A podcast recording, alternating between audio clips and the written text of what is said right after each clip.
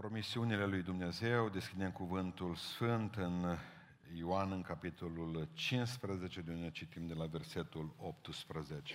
Ioan, capitolul 15, de la versetul 18 până la versetul 20, inclusiv. Dacă vă urăște lumea, știți că pe mine m-a urât înaintea voastră. Dacă ați fi din lume, lumea ar iubi ce este a ei. Dar pentru că nu sunteți din lume și pentru că eu v-am ales din mijlocul lumii, de aceea vă urăște lumea. Aduceți-vă aminte de vorbe pe care v-am spus-o. Robul nu-i mai mare decât stăpânul său. Dacă m-au prigonit pe mine, și pe voi vă vor prigoni. Dacă au păzit cuvântul meu, și pe al vostru îl vor păzi. Amin. Să reocupăm locurile. Duminică v-am vorbit, am început să vorbim despre promisiunile lui Dumnezeu și v-am spus, printre altele, că sunt mari, pentru că Dumnezeu nostru e mare, mă trebuie cunoscute. N-am făcut nimic dacă noi nu le cunoaștem. Pentru că dacă nu le cunoaștem, nu le putem revendica. Păi v-am spus că promisiunile lui Dumnezeu trebuie așteptate. Ceasul lui nu-i tot una cu ceasul nostru.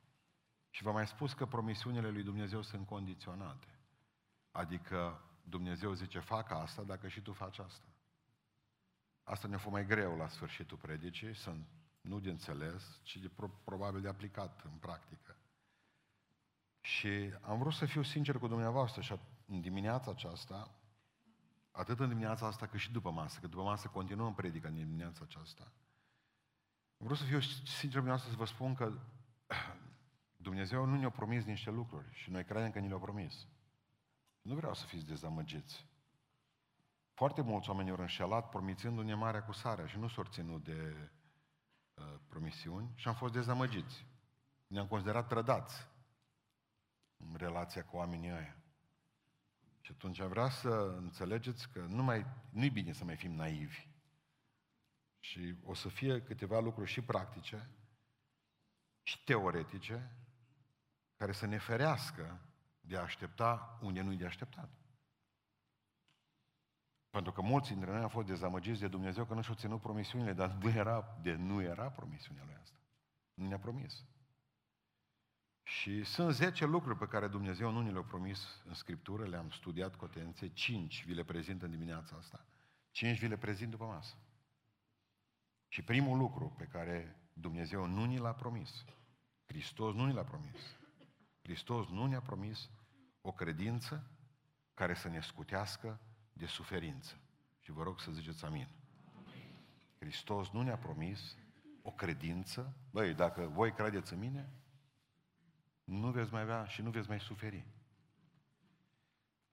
Când trece valul peste noi, când cuptorul e încălzit zdravăn, atunci dintr-o dată devenim amnezici și uităm că Dumnezeu nu ne-a promis pacea și bucuria nesfârșită pe pământul acesta. Pentru că Iisus Hristos spune foarte clar, zice că v-am spus aceste lucruri ca să aveți pace. Și când le-a spus El ucenicilor aceste lucruri ca să aveți pace? Când nu mai aveau. Ucenicii erau lângă Domnul în ultima seară înainte de a fi crucificat și erau tulburați toți. Și Domnul nostru Iisus Hristos vine și le spune, Vă văd tulburați pe toți și acum sunteți dezamăgiți de mine. De ce nu suntem veseli? De ce nu e inima noastră bună? V-am spus aceste lucruri ce Iisus Hristos, pentru că sunteți tulburați. Voi trebuie să aveți pace în mine. În lume veți avea necazuri, zice, dar îndrăsniți, pentru că eu, ce Domnul, am biruit lumea, slăvit să fie El. Da, acum sunteți tulburați. Dar vreau să vă spun, zice Domnul Iisus Hristos, că vă dau pacea mea, ca să nu vă tulburați în așa fel, încât să uitați că de fapt viața voastră e o viață de necaz, de prigoană, de amărăciune. Pentru că spunea la un moment dat, marele om al lui Dumnezeu, filozof, scriitor, C.S. Lewis, zicea, atunci când a trebuit ca să leg un pachet cu ață, mi-a fost ușor. Dar când aceeași ață am atârnat-o peste o prăpastie, peste o prăpastie, Și o trebuie să mă țin de ața aceea, atunci lucrurile s-au schimbat.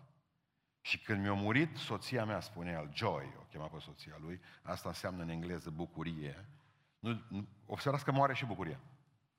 Din când în când moare și bucuria. Atunci când mi-a murit soția mea, Joy, mi-am dat seama de fapt că toată ața pe care am prezentat-o oamenilor ca fiind credință, cu care împachetam pocăința de obicei, împachetam pocăința în ața credinței, o trebuie să o duc peste o prăpastie. Prăpastia deznădejde. Și o trebuie să mă încred că ața aceea mă va ține pe mine. Și e diferit, spunea Sius Leos. E diferit. Vreau să înțelegeți că Dumnezeu nu a spus că viața ne va fi ușoară. Nicăieri în Biblie nu scrie că viața noastră ne va fi ușoară. Dar că El va fi cu noi în greutățile vieții. Asta a promis-o. Nu a zis că vă scutește de suferință, de căruciorul cu rotile. N-a zis că ne, uh, ne, ne, ne scutește de necazurile acasă cu un bărbat mitocan și rău. N-a zis că ne scutește de suferințele care ne le provoacă alții sau ne le provocăm singuri. Și a spus foarte clar, în necazurile voastre, eu voi fi cu voi. Dacă cineva vrea să vină după mine, zice Iisus Hristos în Matei, în capitolul 16, 24, dacă cineva vrea să vină după mine, să se lepede de sine, mă, asta o facem dacă ne lepădăm de noi, de nu ne vedem, că parcă e teorie multă. Dar din toată vine o practică dureroasă. Să-și ia crucea și să mă urmeze. Urmarea lui Iisus Hristos, vă rog să mă credeți, e spate rupt sub greutatea crucii. Și să nu uitați, e atât de grea câteodată că ne prăbușim ca și Hristos sub ea. Și câteodată e atât de grea și ne-am prăbușit atât de tare și nici măcar un Simon din Cirena nu e lângă noi să ne ajute să o luăm de jos. asta e. Dragilor, când l-au întrebat tot pe C.S. Lewis, că citesc acum o carte superbă a lui, când l-au întrebat pe el, de ce suferă creștinii? Știți ce răspuns uimitor a dat? A zis, creștinii suferă pentru că ei știu să o facă cel mai bine.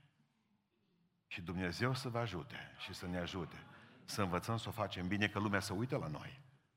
Lumea să uită la noi când ne moare și nouă joiul, bucuria. Oamenii se uită la noi când ne moare și nouă cineva drag, când avem necazuri, când uh, focul e mare, când durerea e mare. Oamenii se uită la noi. Și preiubiților, Vreau să vă spun ceva din experiența mea. Tot ce am învățat în 54 de ani, tot ce am învățat în 54 de ani, a fost învățat prin suferință și deznădejde. Nici o zi bună nu m-a învățat nimic. Tot ce m-a învățat în viață, să vă pot spune și vouă, e din suferință. Nu deznădăjuiți atunci când ajungeți pe acolo pentru că Dumnezeu vrea să vă învețe niște lucruri care să nu le uitați niciodată. Astea nu se uită. Astea nu se uită. Uitați-vă, vă rog frumos, la crucea Domnului Isus Hristos. Ce vedem acolo? Un tâlhar bun, vedem un tâlhar rău, da, care nu s-a mai pocăit, un bezmetic, și îl vedem pe Isus Hristos. Și ce pentru mine că mă uit la tabloul ăsta? Asta e universalitatea suferinței. Toți suferă. Și tâlhare buni, ăștia care ne-am pocăit, noi suferim, da? Tâlharul bun suferă și el. Dar suferă și tâlhare răi. Și ăștia fac cancer, fac o grămadă de lucruri, măr pe pușcărie, o grămadă de necazuri au și ei acasă, cu copiii, cu familiile, cu serviciu, cu o grămadă. Și tâlhare răi suferă. Ei numai în mintea copiilor lui Asaf ideea că numai bunii suferă și la el răile merge bine. Numai mintea lor a fost. Nu, și ei suferă, bandiții. Și tâlharul bun suferă, și tâlharul rău suferă, și Isus a suferit. Nu-i scuti nimeni. Extemporalul ăsta, teza asta, trebuie să o dea toți, fiecare dintre noi. Pe aici să trece. Hristos nu ne-a promis că ne scutește prin credință de suferință și de necazuri. De aceea când vedeți pe un om că suferă, nu veni și spune, mă, l-o fi bătut Dumnezeu, cum zic românii. Cea mai mare bătaie lui Dumnezeu e să te lase în pace, să-ți meargă chiar bine. Corect? Când vedeți pe un om că trece pe necazuri, înseamnă că e la teză. Înseamnă că de examen. Nu că l-a bătut Dumnezeu. Primul lucru pe care Hristos nu ni l-a promis. Să nu cumva să mai căutați, Doamne, m-am pocăit, am de ce mi-are rău? Vedeți că nu v-a promis că o să vă meargă bine. Asta e primul lucru. Al doilea lucru pe care Hristos nu ni l-a promis și nu l-a luat vreodată ca o promisiune, că ne va îmbogăți. În America, în România nu prea sunt o câteva voci așa mai... Dar în America e rău.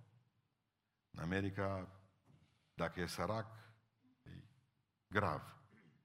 Iisus n-a fost împotriva banilor, că am auzit pe mult că Hristos ar fi împotriva, ferească Dumnezeu. Niciodată Iisus nu a venit împotriva banilor, a bunurilor și bogăților, dar n-a supralicitat asta niciodată. N-a spus, bă, ăsta e semn de mare binecuvântare. Nu e bogăția semn de mare binecuvântare. Pentru mulți a fost, dar pentru mulți ară a fost un blestem ceva de groază. Hristos n-a spus că ne va îmbogăți pentru că întotdeauna El a fost omul care a știut să suplinească nevoile noastre. Spune cuvântul lui Dumnezeu, dragilor, că atunci când Domnul nostru Iisus Hristos a văzut mulțimile că erau nehrănite, ce a făcut cu ele? Le-au hrănit. Când o, când o trebuie să-și plătească impozitele, apropo, să nu, să nu uitați, bine? Trebuie să fi le plătiți. Uh, e mai ieftin acum. De aia v-a spus. Vă uitați și le plătiți când sunt scumpe. Tot timpul ați avut, eu vă cunosc câțiva pocăiți, așteptați să moară guvernul ăsta, că să, poate nu mai trebuie să le mai plătiți. Când nu o să mai plătiți, înseamnă că ați ajuns în rai. Sunteți direct în rai. Când Hristos a trebuit să-și plătească impozitul, a zis, Petre, du-te că trebuie să ne plătim impozitele, mă. Adă bani. Și a mers și și-a plătit impozitul. Vedeți, Domnul nostru mai degrabă a considerat bogăția un impediment decât o binecuvântare. Să vă traduc ce a zis Iisus. Bă, omul dacă se îmbogățește, cam uită de mine. Și a zis-o, puțin sunt aceia care reușesc performanța ca să rămână și bogat și cu mintea întreagă. Și cu sufletul lângă mine. Pentru că nu banii sunt rădăcina tuturor relelor. Și știți asta. Iubirea de bani, iubirea de bani e rădăcina tuturor relelor. Iisus Hristos a spus că nu împotriva bogăției, câtă vreme bogăția e folosită pentru slava Lui. Dacă noi dacă Dumnezeu ne-a dat ceva pe pământul acesta, poate mai mult decât la alții, și o folosim pentru slava Lui, Dumnezeu nu ne va bate niciodată, ci ne va binecuvânta mai departe și va binecuvânta pe oamenii aceia. Știți ce se întâmplă cu bogăția? Hristos a spus, e greu cu ea și cu mine, că dacă voi toată ziua vă gândiți numai la bani, numai cum să vă îmbogățiți, cum să aveți, cum să vă mai faceți o casă, voi, zice, uitați încet de mine și va trebui până la urmă să stați în picioare și să vă gândiți cărui Dumnezeu îi slujiți. Pentru că nimeni nu poate sluji la doi stăpâni. Și Dumnezeu, o bogăție, nu se numește Hristos, cum spun americanii. M-am dus acum într-o zi, într-o seară, am vrut să mă în locul tăiatului cu lama, și am ascultat un program din uh, străinătate, nu știu, în Africa de Sud sau de pe unde, transmis și titrat la noi în român un program religios. O bălmăgi ceva acolo despre Hristos, cam vreo 5 minute, după care, vă rog să mă credeți, 30 de minute nu m-au cerut bani la oameni. Bă, fraților mei, mă. Aveau toți niște giuluri, niște pietre din alea. Mă gândeam, bă, pe vremuri foloseau ăștia numai când se băteau tot felul de rulmenți și tot felul de rozete din acele de la... Nu mai exista nicăieri un robinet întreg. Adică oamenii aceia slujau, mă uitam la ei și știam că slujesc lui Mamona. Hristos vine și spune foarte clar și foarte dur. Mai degrabă, dacă nu e atent, mai degrabă intră o cămilă în urechea unui ac, corect? Decât un bogat care îl are pe mamona ca Dumnezeu să intre în împărăția mea. Pricepeți? Mi-aș dori ca toți dintre dumneavoastră să fiți bogați, toți de aici din biserică. Ce-ți amin? Și mi-aș dori ca să folosiți bogăția aceasta spre slava lui Dumnezeu. Să putem să ajutăm oamenii amărâți, că nu toți au. Să putem să fim o binecuvântare pentru Evanghelie. Să putem să cumpărăm Biblie ca să putem să le distribuim în lume. Să putem să facem bine. Că de aceea Dumnezeu ne-a dat ca să putem duce mai departe. Că până la urmă nu suntem decât niște șgheaburi, niște canale ale binecuvântării lui Dumnezeu. Mă gândeam la Aga Khan. Aga Khan a fost un prinț arab și în tribul ăla a lui, am uitat cum se numea tribu, întotdeauna de ziua lui de naștere îi făceau cadou, e bogat, am o petrolul și dumneavoastră și aur și toate celelalte lucruri. îi făceau cadou greutatea lui în aur. Se punea pe cântar, cât are anul ăsta? La mulți ani cu sănătate, se uitau ăsta, atât are 90 de kg, 90 de kg de aur îi dăm. Vă dați seama că el când și-a dat seama, știți ce a făcut? Mă, da, nu a mâncat toate dulciurile, tot rahatul din lume.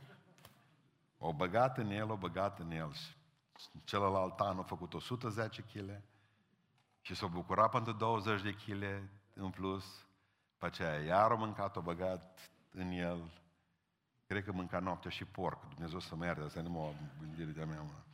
N-avea cum să se îngrașe în halul ăsta. Arăta ca anumiți frați. Uh, tot pe cântarul acela, tot mâncând, dorind să primească mai mulți bani, au făcut diabet. Am o frunză, am o, cum să vă bate frunza, nu știu, așa, e tremură tot, nu mai știe pe ce lume și orb. Mâine pe mine o tăiat are picior. No, făcut un lucru mare. Reușit performanța, are aur și mult de la doctori. Acum al de la doctori. Pentru că, până la urmă, chestia asta, pentru mulți a devenit o obsesie. Eu am citit o poveste adevărată atunci în timpul goanei după aur, în America, când s-au dus toți ca nebunii uh, să caute aur. Familii întregi, sate, localități, s-au dus cu târnacoapele în spate.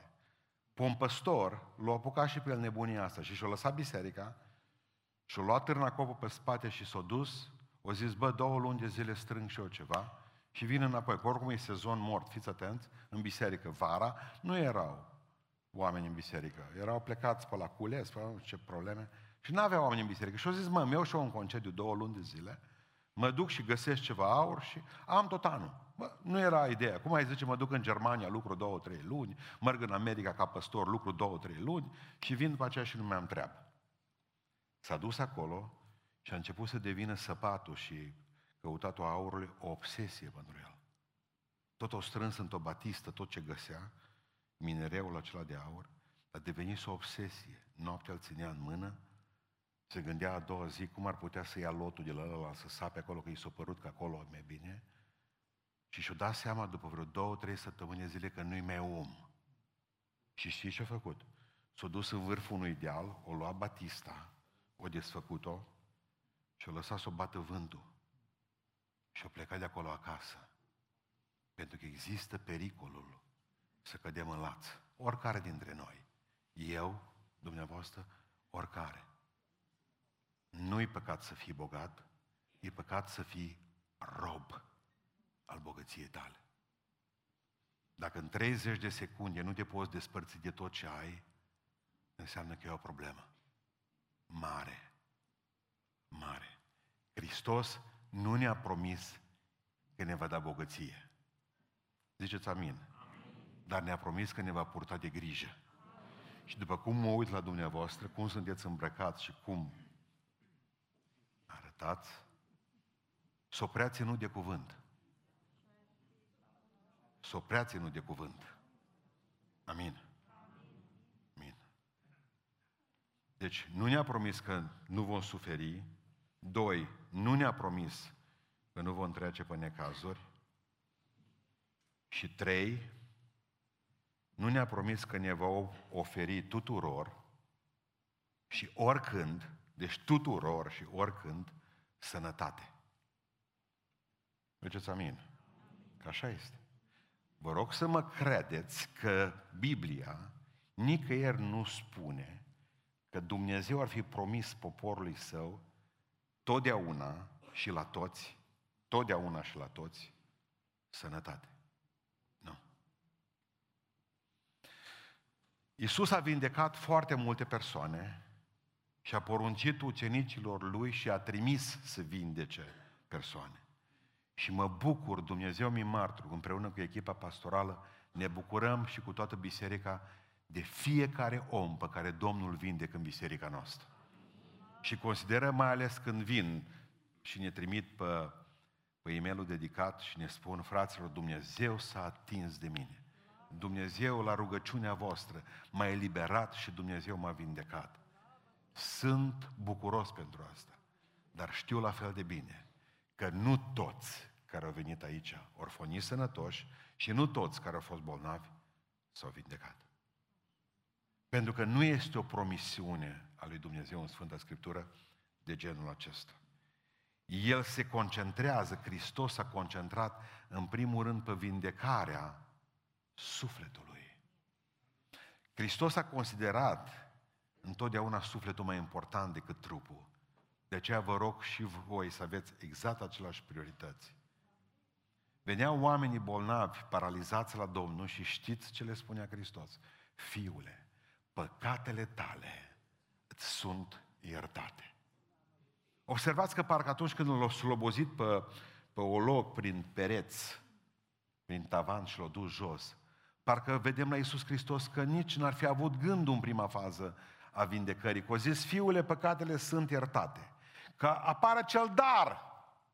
Dar totuși, zice Domnul, dacă văd eu că ăștia sunt nervoși de aici, și li se par că cine e ăsta ca să ne ierte? Și spun, cine e ăsta ca să poată ierta păcatele?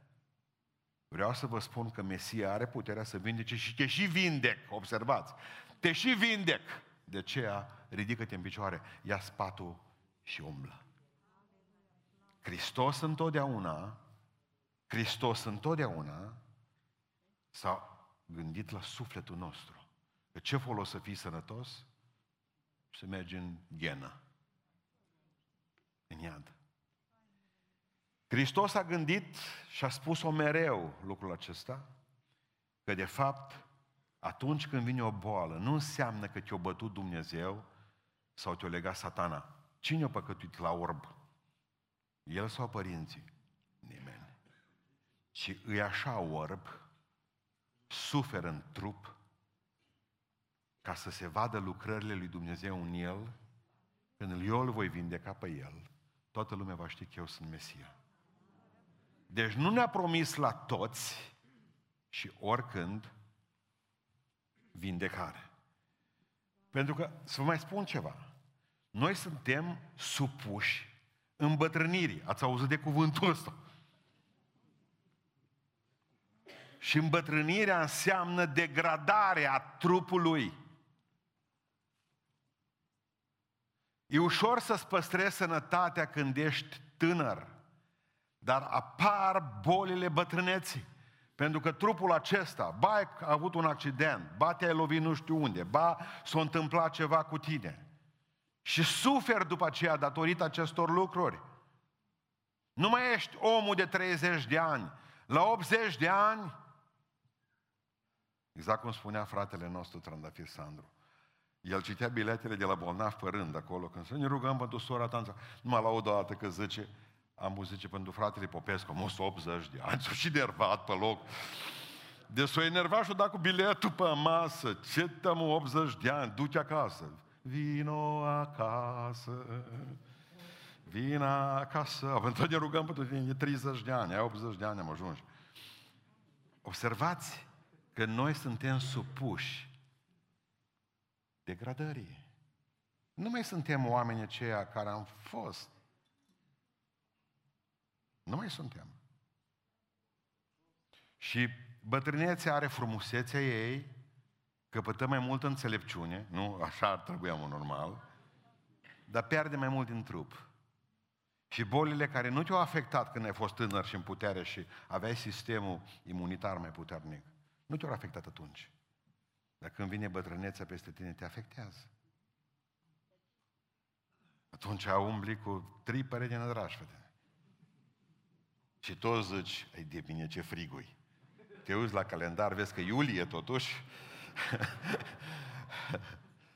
și te încurajezi să vezi ce-o fi în ianuarie.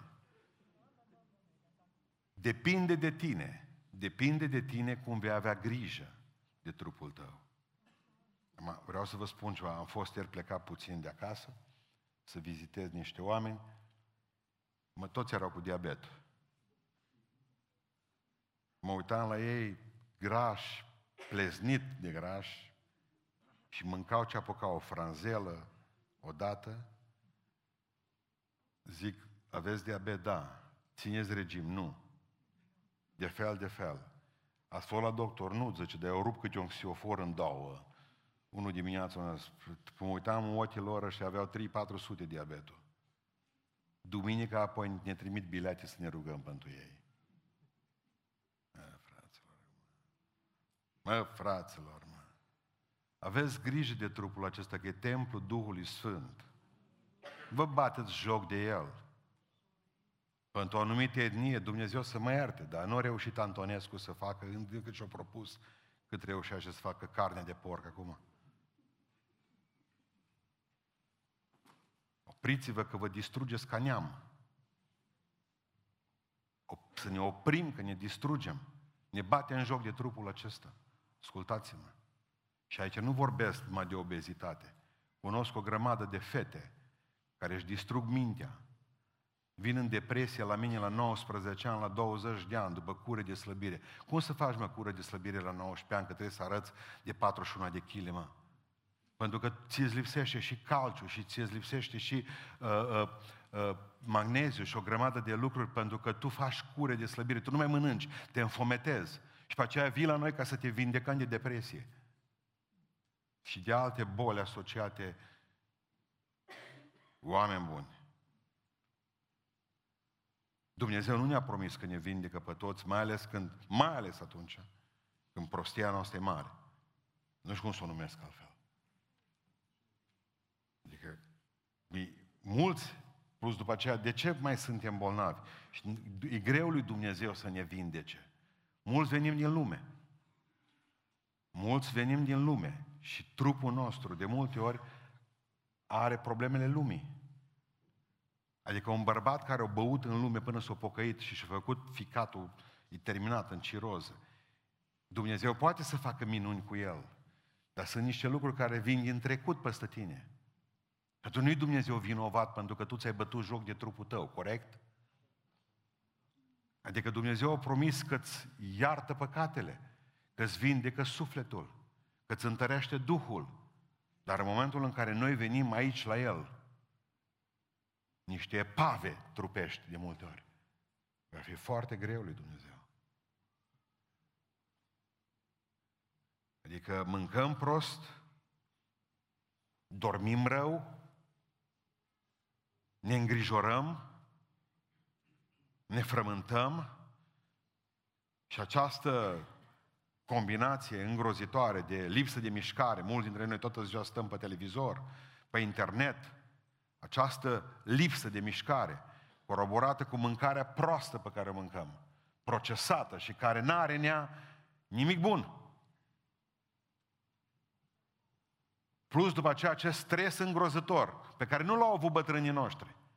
Ei puteau mânca orice. Puteau mânca două kilograme de slănină odată. Dar așa este. De ce? Pentru că mâncau în pace. Noi mâncăm în gunoaie. Oricum, guno- mâncarea din lumea aceasta e un gunoi, cea mai multă. Iar noi, pentru că suntem din România, suntem și privați de puțină mâncare bună care mai există dincolo. Și ne aduc numai resturile de la ei. Atât. Aveți grijă de dumneavoastră că nu v-a promis Hristos sănătatea. Nu vă bateți joc de trup și pe aceea trimiteți bilete. În numele Lui Iisus Hristos vă spun asta. N-ascultă Dumnezeu nicio rugăciune. N-ascultă Dumnezeu nicio rugăciune. Adică, observați cancerul, face ravagii și alte boli terminale. O parte dintre noi am muncit în mină, în uraniu. Am avut o viață îngrozitor de grea. Am venit la Hristos plin de reumatism. Oasele ne rupte. De ce v-am spus aceste lucruri? Nu fiți dezamăgiți când trebuie să purtați o boală cu voi toată viața. Și Hristos a avut, bo- și vă rog să mă iertați, și Pavel a avut boala aceea. Nu i-a luat-o Domnul. O zis, lasă așa că tu ești puțin mândru. Harul meu îți este de ajuns. M-am dus la un doctor pocăit și l-am întrebat cum e cu viața asta. Și știi ce au zis către mine? O zis, mă, dacă vrei ca să trăiești bine, sănătos, o zis, să mănânci trei lucruri importante. Să mănânci ce nu-ți place. Doi, să bei ce nu-ți place. Apă. Mă uit la oameni, îi întreabă, a zice, apă sau suc? Suc. Suc de portocale. Că știu că l-o stors uh, frață. Foarte multe portocale în el. Multe meră, peră. Probabil că au trecut cu un coș de meră pe lângă butoaiele alea. Deci doctorul zice cele trei lucruri mari dacă vreți să fii sănătoși până la 90 de ani, să înfuriați guvernul pentru pensie, să mănânci ce nu-ți place, să bei ce nu-ți place și să faci ce nu-ți place. Mișcare.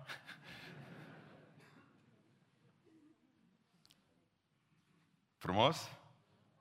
Să mănânci ce nu-ți place, să bei ce nu-ți place și să faci ce nu-ți place. Și vei fi sănătos.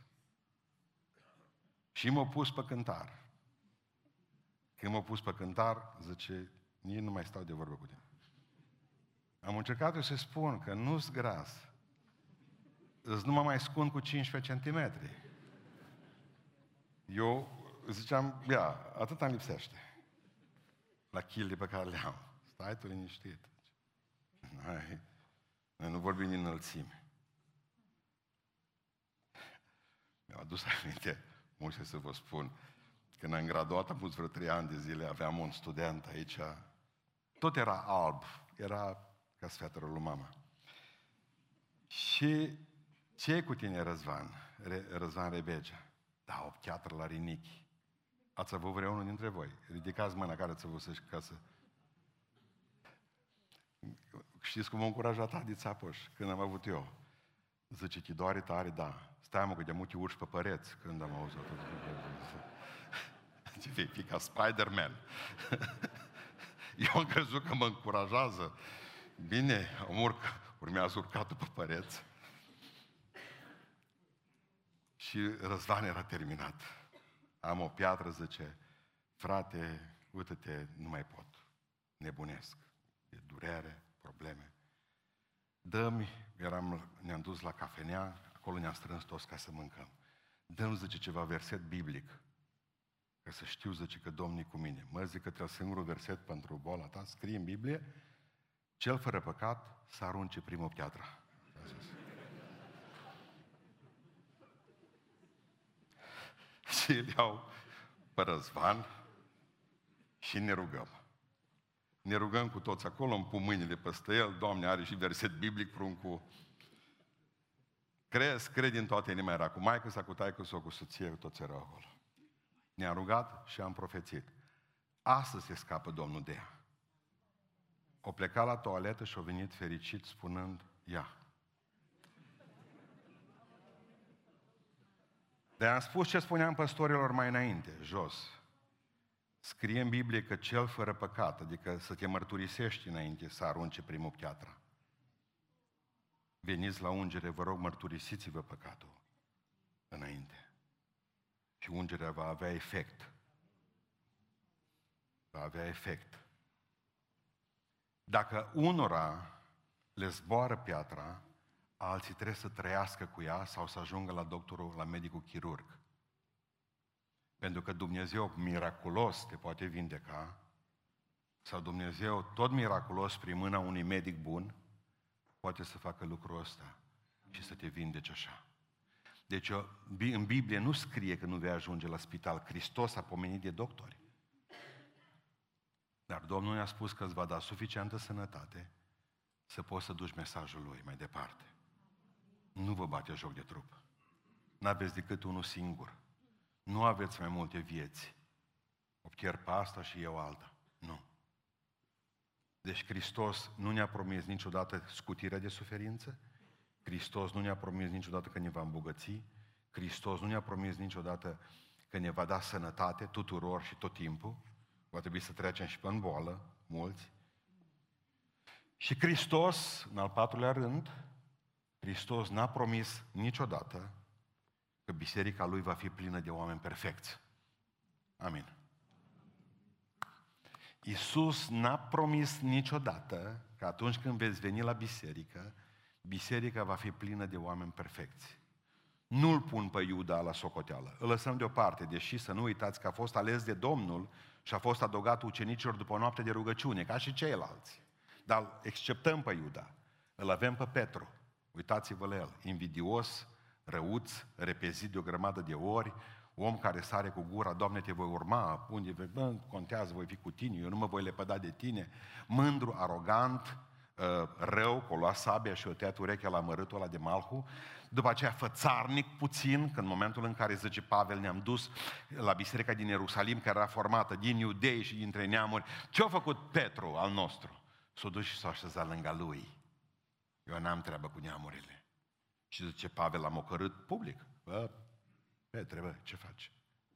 Și apropo de Pavel, a adăugat Bisericii lui Iisus Hristos, de multe ori n-a fost nici cel mai breaz, fraților.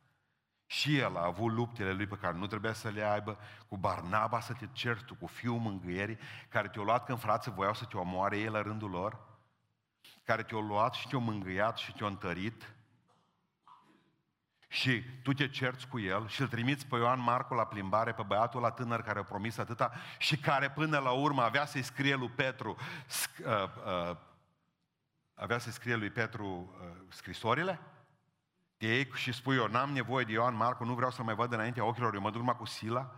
Păi și Pavel e puțin fățarnic când s-a dus la Ierusalim și a spus frață, bă, la noi nu poți să fii predicator, să predici aici în Ierusalim la Biserica Mare dacă nu te tu în zero, mă. Dau un exemplu, a spus, la noi trebuie să faci, aduci o lecuță de jerfă. Și Dumnezeu nu mai îngădui fățărnicia aceasta. O zis, tu ce predici? Una predici Pavele și alta faci în viață. Și din clipa aceea a intrat în pușcărie, nu mai a apucat să mai predice de fel. După ce și-au dus toate jertfele necesare ca să pară că e și cu Hristos, dar să pară că e și cu evreii. Apoi avem pe Evodia cu Sintichia, de care vorbim în dimineață, și o Anania și Safira. Biserica nu e plină de oameni perfecți. N-a promis Hristos că atunci când tu te vei pocăi, vii automat în societatea selectă a Sfinților și nu o să ai decepții și deziluzii. Cum îți permiți ca să pleci din biserică după aceea să te lași de Dumnezeu, că ai văzut că toți sunt falși? Dar ai avut o promisiune biblică că toți sunt minunați? Nu, nu. Nicării n-a spus Domnul nostru Iisus Hristos lucrurile acestea. Da? Să vă explic. Nu există om dintre noi care să n-aibă măcar un defect. Amin. Măcar un defect. Bun. Și dacă avem măcar un defect fiecare dintre noi, singuri, acasă, când suntem împreună, fiecare cu câte un defect, cum putem fi împreună? Perfecți? Nu! Nu! Creștinii nu sunt perfecți. Sunt perfectibili. Adică te poți baza pe faptul că vor încerca să facă niște lucruri înspre asta. Ce m-a speriat pe mine e versetul pe care Hristos vine și spune fiți dar desăvârșiți după cum și Tatăl vostru din cer este desăvârșit. Bă, desăvârșit înseamnă perfect. Traduc încă o dată.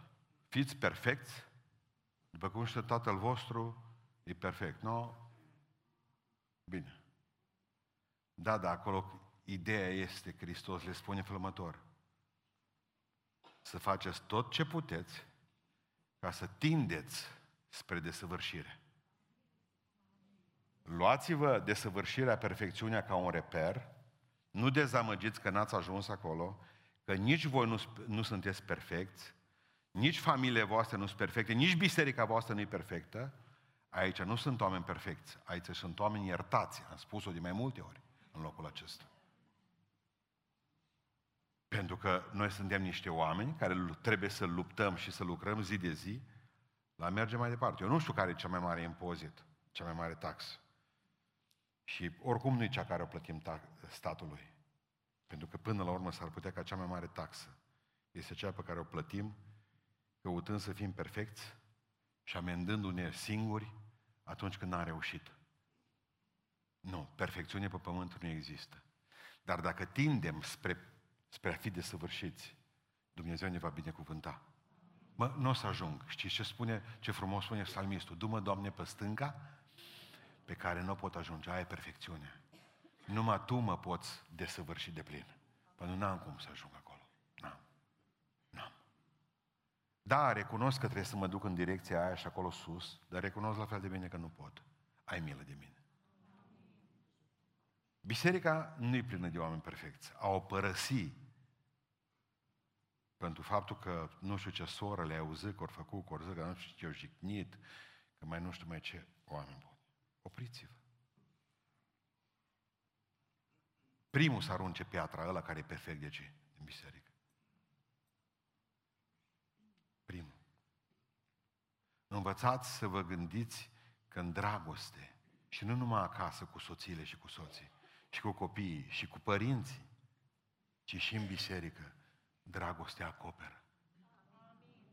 Acoperiți. Puneți, cum se spune, Batista pe țambal. Mă, lucrurile astea nu le mai pomenim între noi. Și acum spuneam și slujitorilor, am zis, totdeauna când avem ceva de rezolvat, o rezolvăm în bucătăria bisericii. Și când venim, suntem toți o inimă și un gând. Asta trebuie să facem, certăm aici pe trepți pentru un loc de parcare, pentru că nu știu cine s-a uitat la mine, pentru că nu știu cine ce-a zis. Biserica nu trebuie să fie un teren de luptă. Biserica e locul în care oamenii caută să se desăvârșească, să meargă spre Dumnezeu. Hristos nu ne-a promis o biserică perfectă.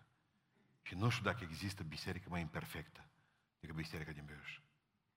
Dar am învățat în anii aceștia că Dumnezeu în noi, nădejdea cerului, dacă am fi fără El. Și aș vrea să închei.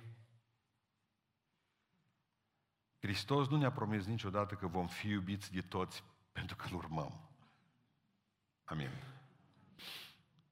Nu ne-a promis niciodată că vom fi iubiți de toți pentru că îl urmăm. Bă, bravo! Te-ai pocăit. Te-ai botezat, te-am văzut că te-ai botezat.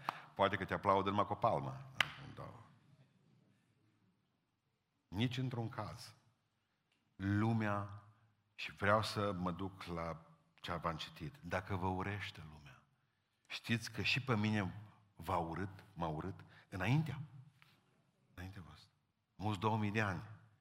Dacă ați fi din lume, lumea ar iubi ce este a ei. Dar pentru că nu sunteți din lumea asta, nu suntem din lumea asta, și pentru că eu v-am ales din mijlocul lumii, de aceea vă urăște lumea. Dacă mă prigoni pe mine, vor prigoni și pe voi. Deci, nu numai că n-a promis Hristos lucrul acesta că vom fi iubiți de toți pentru că îl urmăm. Încă din contră a promis contrariu aici. A promis contrariu. Nu că vă vor iubi. Vă vor urâ. Vă vor urâ. Nu știu dacă ați băgat de seamă spiritual, dar se enervează când vă băgați într-o cameră. Deja devine liniștiți, ba din picior să scarpină, să freacă pe aici pe la mâini cu o grămadă de chestii. Ascultați-mă, spiritual, fără să-și dea seama, în subconștient, lumea se enervează când vede un copil al Dumnezeu.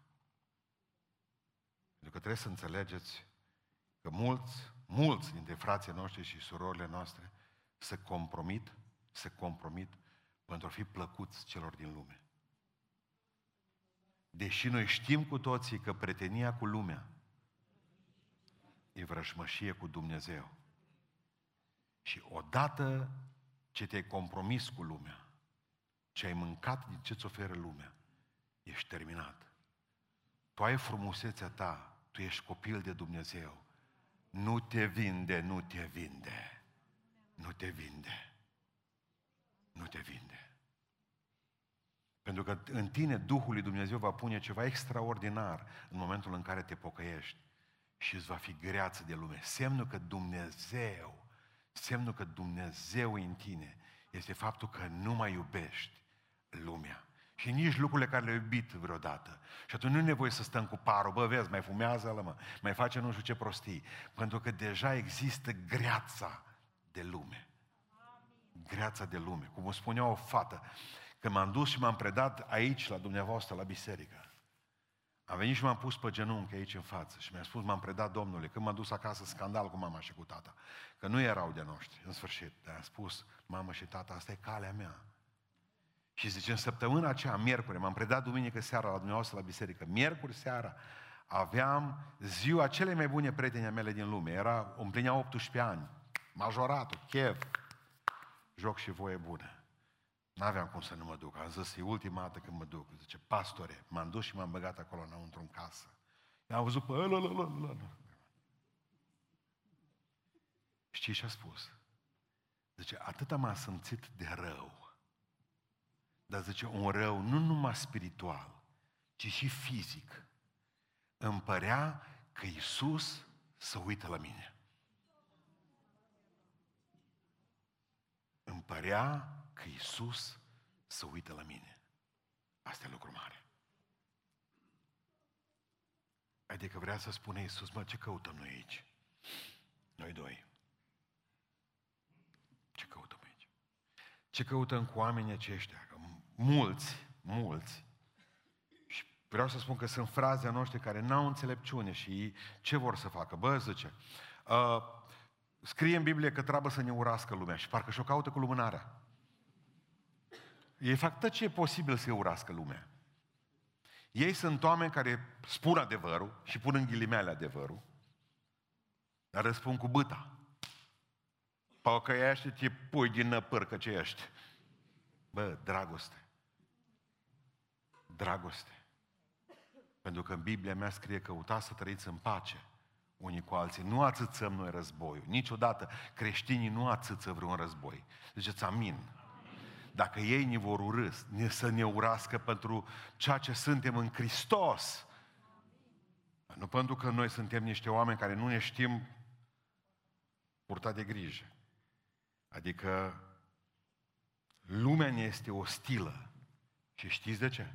Că împărăția lui Dumnezeu tulbură întotdeauna, asta vreau să vă spun. Voi sunteți oglinda în care să privesc cei din lume. Și de asta tulbură. Citeam, citeam din uh, predicile metodiștilor și erau oameni cu atâta mare frică de Dumnezeu, oameni pe vremea când nu erau pentecostale uh, și baptiștii erau ma, mai puțini așa, metodiștii. Uh, uh, erau oameni cu frică de Dumnezeu și mă gândeam la John Wesley care mergând cu calul el, tot, tot, tot, tot mergea cu calul, nu știu mai ce, mergea pe drum și și-a dus aminte, mă, zice, de trei zile nu m-am prigonit pentru Dumnezeu nimeni. Și s-a speriat că erau și o lecuță cam calvini și așa. O zis, dacă am picat din har. Faptul că de trei zile nu l-a înjurat nimeni de mamă, nu l-a bătut nimeni, nu l-a dat jos de pe cal. El care predica, nu știu câte predici pe zuă. Și era tot timpul prigonit. Faptul că trei zile nimeni nu l-a bătut, la el s-a spăriat. Bă, s-a spăriat. S-a coborât frumos de pe cal. S-a coborât frumos de pe cal. Și a zis, Doamne, dacă mai sunt, a început să se roage acolo, genunchiul în cal. Doamne, dacă mai sunt în harul Tău, zice, arată-mi. Pentru că mie mi teamă că Tu m-ai lepădat. Ea de trei zile nu mai sunt prigonit. Un om care era dincolo de gard, o zi rugăciune, și eu vreau să ajute, mă, că câteodată e bine să ajut lucrarea. Ce smuțit. Un lucra la un gard de cărămidă acolo jos. M-a luat o cărămidă și i-a dat-o la Wesley în cap. Atât a fost de fericit. Doamne, zice, îți mulțumesc că văd că m-ai ținut în har. M-ai păstrat în harul tău și văd că copilul tău. Și ce interesant este la această poveste adevărată anecdotică și adevărată. Este felul în care priveau oamenii de atunci relația cu lumea. Dacă trei zile nu au fost prigonit, măi, eu nu mai sunt de lui Dumnezeu, mă. Înseamnă că sca ei. Noi, ferească Dumnezeu să zică cineva ceva, da, te duci acolo, hai, lasă. Parcă nu m-a dat ăla din mână. Ce nervează. Hai că spun eu două.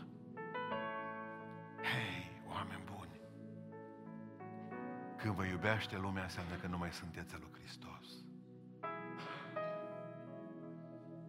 Lumea iubește ce e ei. Amin. Lumea iubește ce e ei. Dumnezeu iubește ce e a Lui.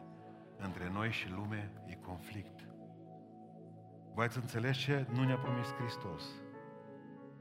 Hristos n-a promis o viață fără suferință. Hristos n-a promis că ne va îmbogăți. Hristos n-a promis că ne va ține tot timpul sănătoși. Hristos n-a promis că vom fi într-o biserică perfectă, că nu există. Și Hristos n-a promis niciodată că lumea ne va iubi pentru că îl urmăm pe Iisus Hristos. Deci aceste lucruri nu sunt promisiuni. Și aș vrea să ne rugăm ca Dumnezeu să ne țină tare. După masă vom continua cu următoarele cinci. Și sunt convins că după asta putem merge ușor spre promisiunile lui Dumnezeu. Pentru că știm, mă, astea ni le-au promis, astea nu mă bat pentru ele. Dar pentru celelalte mă bat. Și ale le veți avea. Haideți să ne ridicăm în picioare și ne rugăm cu toții Domnului. Amin.